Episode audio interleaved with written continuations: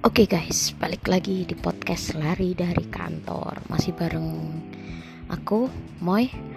Ya, sesuai dengan jadwal ya Hari Senin waktunya update. Meskipun malam-malam gini, ya gak apa-apa lah ya. Jadi, hmm, udah pada buka puasa Pasti udah semangat buat belajar. Nah, kemarin emang aku rencana kan mau share bareng uh, sama temen bikin podcast collab lah ceritanya soal pengalaman kerja pertama. Cuman kayaknya masih belum bisa terrealisasi ya.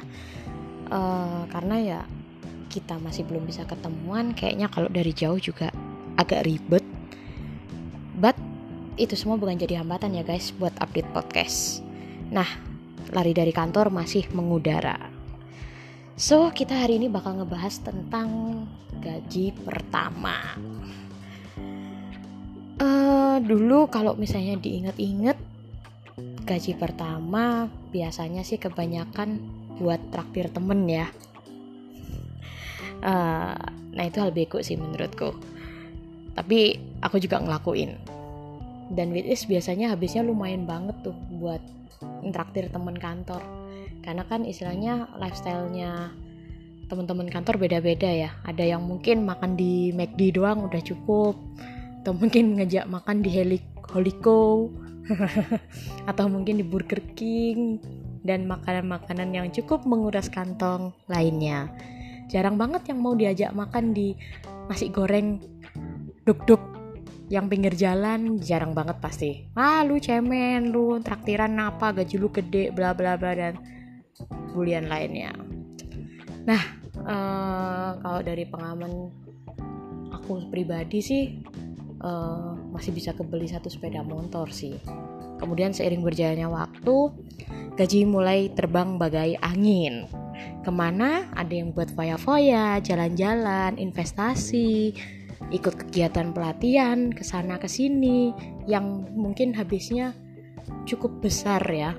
Bahkan mungkin ada yang harga pelatihannya di atas gaji aku kemudian banyak juga dibuat barang-barang untuk support kerja sih misalnya kayak beli laptop, beli handphone dan lain sebagainya.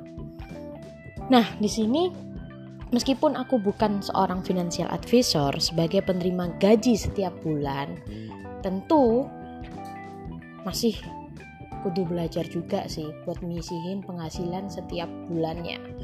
Ya biasalah ya budak korporat istilahnya. Kita nunggu tiap tanggal 25, tanggal 30 atau tanggal 31 terima gaji. Atau mungkin ada budak korporat lain yang mungkin lebih dari tanggal itu ya gajiannya ya bisa tanggal 4, tanggal 5 baru terima gaji. Ada juga tapi ya mau nggak mau sebagai budak korporat harus banyak-banyak bersyukur dan harus banyak-banyak berlatih menyisikan penghasilan setiap bulannya. Uh, ngomong-ngomong soal gaji, tentu yang ada di benak kita pertama kali yaitu menyisihkan gaji itu buat apa sih? Yang jelas yang pertama umumnya sih kita kenal buat investasi. Investasi itu macam-macam. Nabung itu juga investasi, tapi nabung yang apa dulu? Nabung saham ya investasi. Reksadana investasi. Sebenarnya investasi itu bukan bikin kaya tapi bikin uang yang kamu punya memiliki nilai yang lebih stabil. Udah pada kerja pasti udah deng sering denger lah sama yang namanya inflasi. Ya karena aku bukan seorang financial advisor yang oke okay, tapi izinkan saya menjelaskan tentang inflasi itu sendiri secara bahasa yang sederhana. Sebagai contoh, apa sih inflasi itu? Nah, dulu kalau kita masih zaman kita SD, uang 500 perak udah bisa dapat permen 20 biji atau 10 biji. Sekarang paling 500 perak cuma dapat 2 biji. 3 biji lah paling murah. Nah, itulah yang namanya inflasi. Ada penyusutan nilai mata uang bahkan mungkin istilahnya uang 50 rupiah sekarang meskipun ada nilai 50 rupiah tapi udah nggak bisa buat beli apa-apa. Seperti itulah.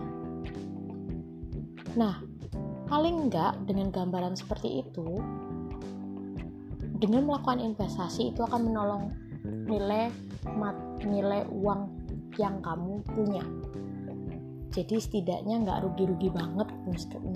Misalnya kita mengumpulkan uang itu nggak capek-capek banget. Itu sih gambarannya. Ya nanti mungkin soal investasi kalau aku lagi mood akan aku bahas lebih mendalam. Cuman kalau buat temen-temen yang mungkin udah nggak sabar buat belajar yang nama investasi bisa langsung cus lari ke podcast Kakanda Andika Diskrates karena beliau di sini adalah seorang financial advisor yang bahasanya cukup sederhana tapi menohok. Menohok sampai ke hati. Makasih Kakanda atas inspirasi inspirasi podcast ya podcastnya sorry.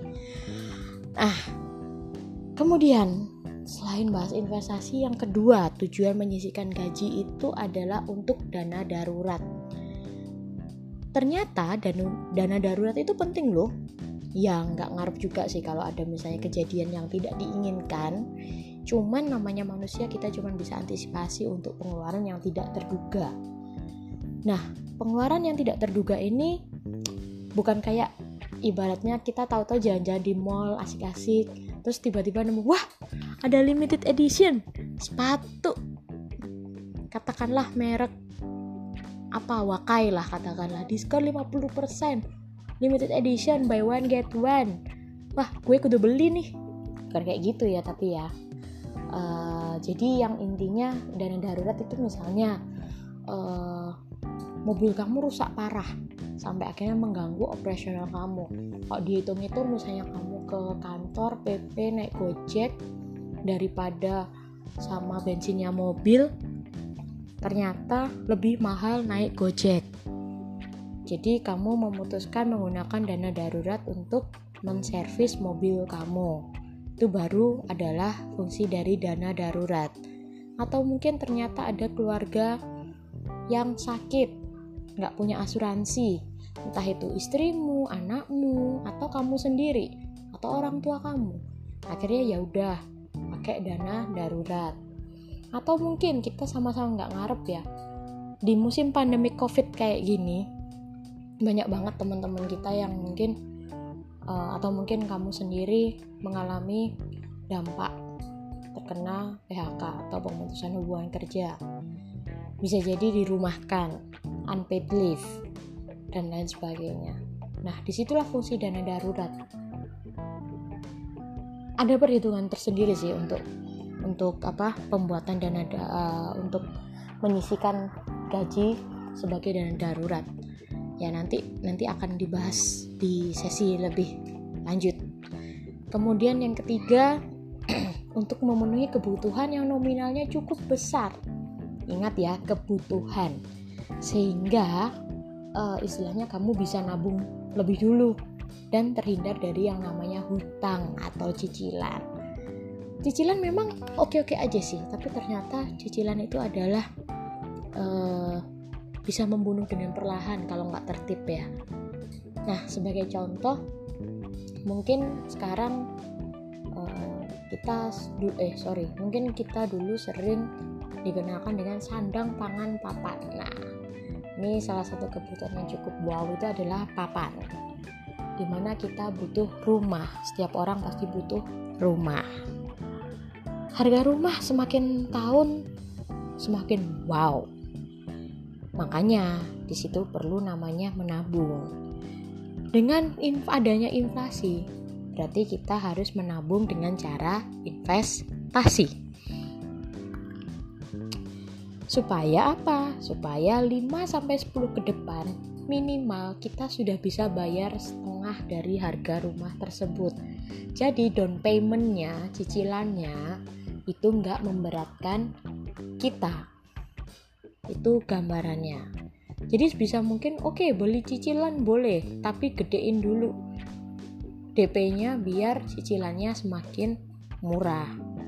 Itu sehingga kamu tidak perlu istilahnya cicilan itu nggak nggak akan mengacau siklus keuanganmu setiap bulannya kemudian yang terakhir sebagai penunjang mencapai cita-cita.